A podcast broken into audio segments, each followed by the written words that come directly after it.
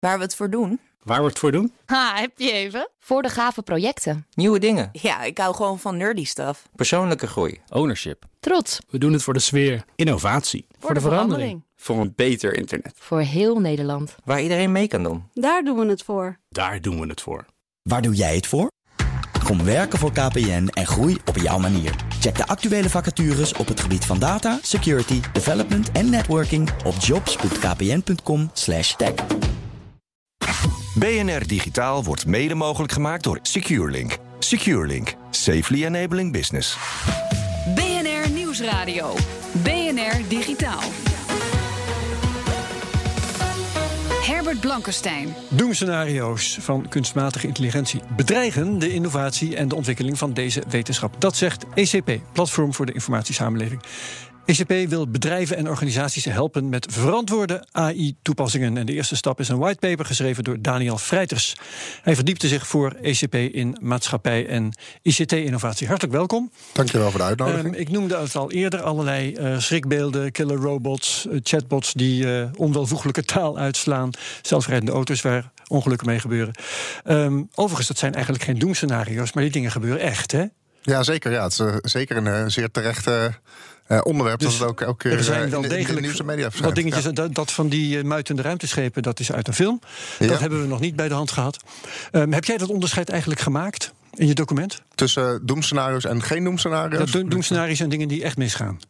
Ja, kan. Hè. Dus je kan ja. inderdaad kijken van nou, hoe, uh, wat voor impact hebben, hebben nu bepaalde beslissingen hoe je met AI omgaat. Ja. Uh, op bijvoorbeeld uh, dingen zoals transparantie en hoe worden keuzes gemaakt, dat je dat kan terugvinden. Hm. In het geval van een, bijvoorbeeld een robotrechter die discrimineert.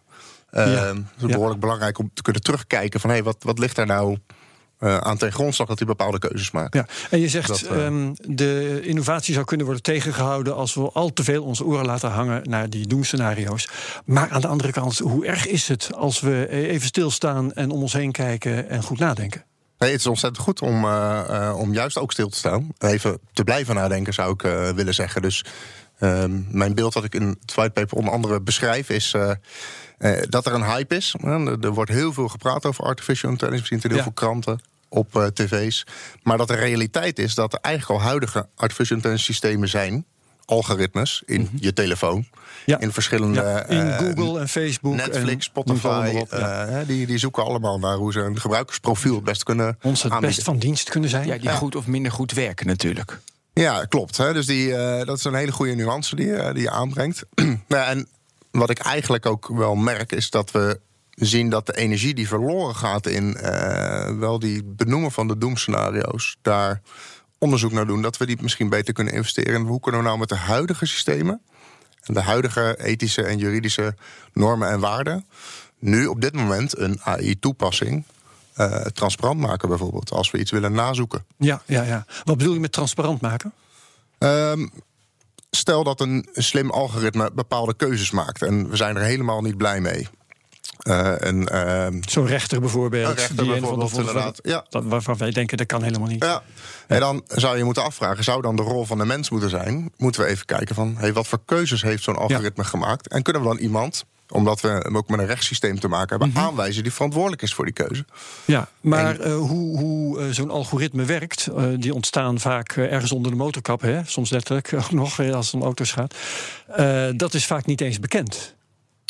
Klopt, ja. Dus, dus dat is inderdaad een. Uh, het onttrekt zich aan allerlei lastig. vormen van ja. controle die we zouden willen hebben. Ja, maar toch ja.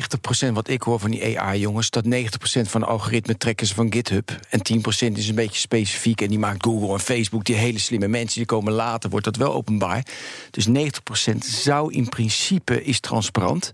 Voor mij is ook een aspect, is de data die je gebruikt, is dat transparant? Want dat is, dat is vaak ondoorzichtig. Nee, klopt inderdaad. Dus wat dat algoritme doet en wat voor keuzes je van tevoren meegeeft aan een algoritme. Ja. Van jij moet in zo'n situatie A of B beslissen. Ja. Als dat niet transparant is, dan krijg je op een gegeven moment, ik doe maar wat, grote bedrijven die, uh, nou ja, wat dat betreft, een soort machtspositie creëren, omdat zij definiëren hoe zo'n algoritme beoordeelt of reageert. Of, uh, mm-hmm. Kun je een voorbeeld noemen, Daniel, van iets wat mis is gegaan in kunstmatige intelligentie eh, doordat het niet transparant, niet voldoende transparant was? Ehm, even nadenken. Hè. Dus Ja, we je moet dat voorbeeld geven eh, dus, eh, met het oppakken van criminelen in Amerika. Dat is echt een standaard voorbeeld. Met predictive po- policing. Ja, precies. Dat staat ook in jouw whitepaper, denk Ja. ik. Dat is een makkelijke. Ja, nee, inderdaad. Dus ehm, ik weet niet precies dat voorbeeld. Ik ken er wel eentje die er erg op lijkt. Eh, die, die spreekt mij als voorbeeld eigenlijk ook meer aan, eh, Ja. merk ik. dus we zien inderdaad wat er robotrechters die bepaalde casussen bekijken. En die zijn geïnstru- geïnstrueerd door mensen. Die zijn eigenlijk opgeleid of Ja, die wordt geleerd hoe te, het noemen, hè? Ja. Ja. inderdaad. Ja, dus die wordt geleerd hoe te reageren. Ehm, en wat je daarin ziet, is dat we blijkbaar als mensen ook al niet al te ethische keuzes soms maken op basis van onderbuikgevoel of iets, waardoor zo'n rechter eigenlijk de verkeerde normen en waarden al meekrijgt. Ja. De, dus- eh, ehm, ja, kaders voor om. de bias noemen ze het in het Engels bias, van, ja. van de mensen. Die heeft de rechter dan automatisch. Ja, bijvoorbeeld inderdaad. bijvoorbeeld Ja. racistische bijvoorbeeld racistische teksten die Bewust, die uitslaat. onbewust. Ja, Ja. zeker. Dat soort eh, zaken zie je daarin terugkomen. Ja. Ja. Ehm, hoe stel jij je voor dat we AI gaan aanpakken? Ja, ehm, ik zie het eigenlijk op, eh, in een drietraps eh, raket voor nu. Eén is hype van realiteit eh, scheiden. Die hebben we in de pocket. Die hebben we in de pocket. Want dat praten we vaak over in de technologen en nu ook weer. ja, inderdaad. Hè, dus met die realiteit dus kijken wat zijn huidige systemen. En met hype bedoel je onterechte angsten? Ja, inderdaad. Of ook onterecht, ent- onterecht enthousiasme? Nou ja, ik, weet- ik denk dat het niet het een of het ander is. Eh, dus er Ja. is eh, helemaal terecht dat er angsten zijn. Ehm, Maar- Ik denk misschien over 20, 30 jaar dat systemen iets mensgelijks zouden kunnen doen. Ja. Maar alle Eh, experts zeggen general AI, want daar praten we dan over, Ja. is ver weg. Ja, we mogen wel even citeren wat uh, Tijmen Blankenvoort in technoloog nummer 2 ooit zei.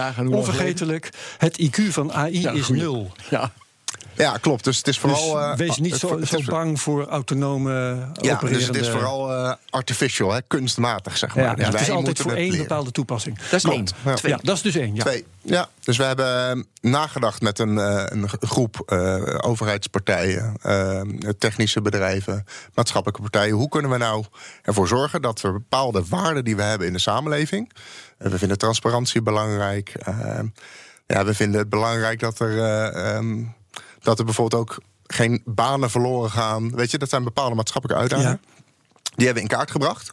Dat is al, dat is al een, hele, een hele klus. En hebben we eigenlijk gezegd: nou, stel nou dat je een AI-techniek hebt en je wil er iets mee. Je wil een, een toepassing van maken. Dan zou je eigenlijk in het ontwerpproces die ethische normen en waarden al Ethics by vroegtijdig- design. Ethics by design. Ja. Dat wil je inderdaad vroeg eigenlijk al inbrengen in het ontwerpproces. verband met de tijd, nu deel 3. En het laatste deel is inderdaad, we hebben een platform, onafhankelijk neutraal, waarin we met al deze partijen doorwerken op een AI Impact Assessment. Dat is dus die tool eh, die ik net beschreef. En ik wil graag iedereen die ook luistert uitnodigen om eh, met ons daarin verder te gaan doordenken. Zodat want- uiteindelijk een verantwoord eh, AI-toepassing mogelijk is. Ja, want ECP is duidelijk een industrieclub, hè, dat mag ik toch wel zeggen. Ehm, wat, eh, wat ik mis is eh, consumentenorganisaties bijvoorbeeld, vakbonden misschien, die mogen ook meedoen in Ja. die AI-assessment. Ik moet je heel even verbeteren, want je geeft Ja, inderdaad zo? aan dat ESP een industrie- een industrieclub is. Dus wij hebben inderdaad overheid, IT-technische bedrijven en Ik heb wel even gekeken naar jullie eh, raad van advies en naar jullie Ja. bestuur. En er zitten allemaal mensen eh, uit de industrie in. Ja. Uitgezonderd TNO en Surfnet. Nou, klopt. En, eh, en voornamelijk de deelnemers die we in verschillende sessies inzetten om op bepaalde thema's verder te komen, die zitten in allerlei verschillende sectoren. Dus dat is in ieder geval mijn ervaring hoe we het whitepaper hebben kunnen opzetten. Dus jullie gaan daarmee aan de slag. AI-assessment, dat wordt het gereedschap van de toekomst om AI in goede banen te leiden. Ik denk dat, dat, dat als je vooraf tijdig dus nadenkt over hey, wat zijn die ethische normen en waarden, nou, die kunnen we in kaart brengen. Ethische juristen lukt dat, denk ik. Maar hoe krijg je dat nou in coderegels?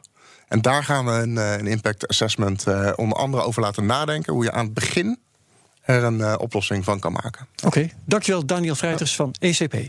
BNR Digitaal wordt mede mogelijk gemaakt door SecureLink. SecureLink. Safely enabling business. Ook Liesbeth Staats vind je in de BNR-app. Ja, heel handig. Luister live naar Kees en mij tijdens de Daily Move. Dan blijf je ook gelijk op de hoogte van breaking news en het laatste zakelijke nieuws. En daar vind je ook alle BNR-podcasts, waaronder de Perestrooikast. Download nu de gratis BNR-app en blijf scherp.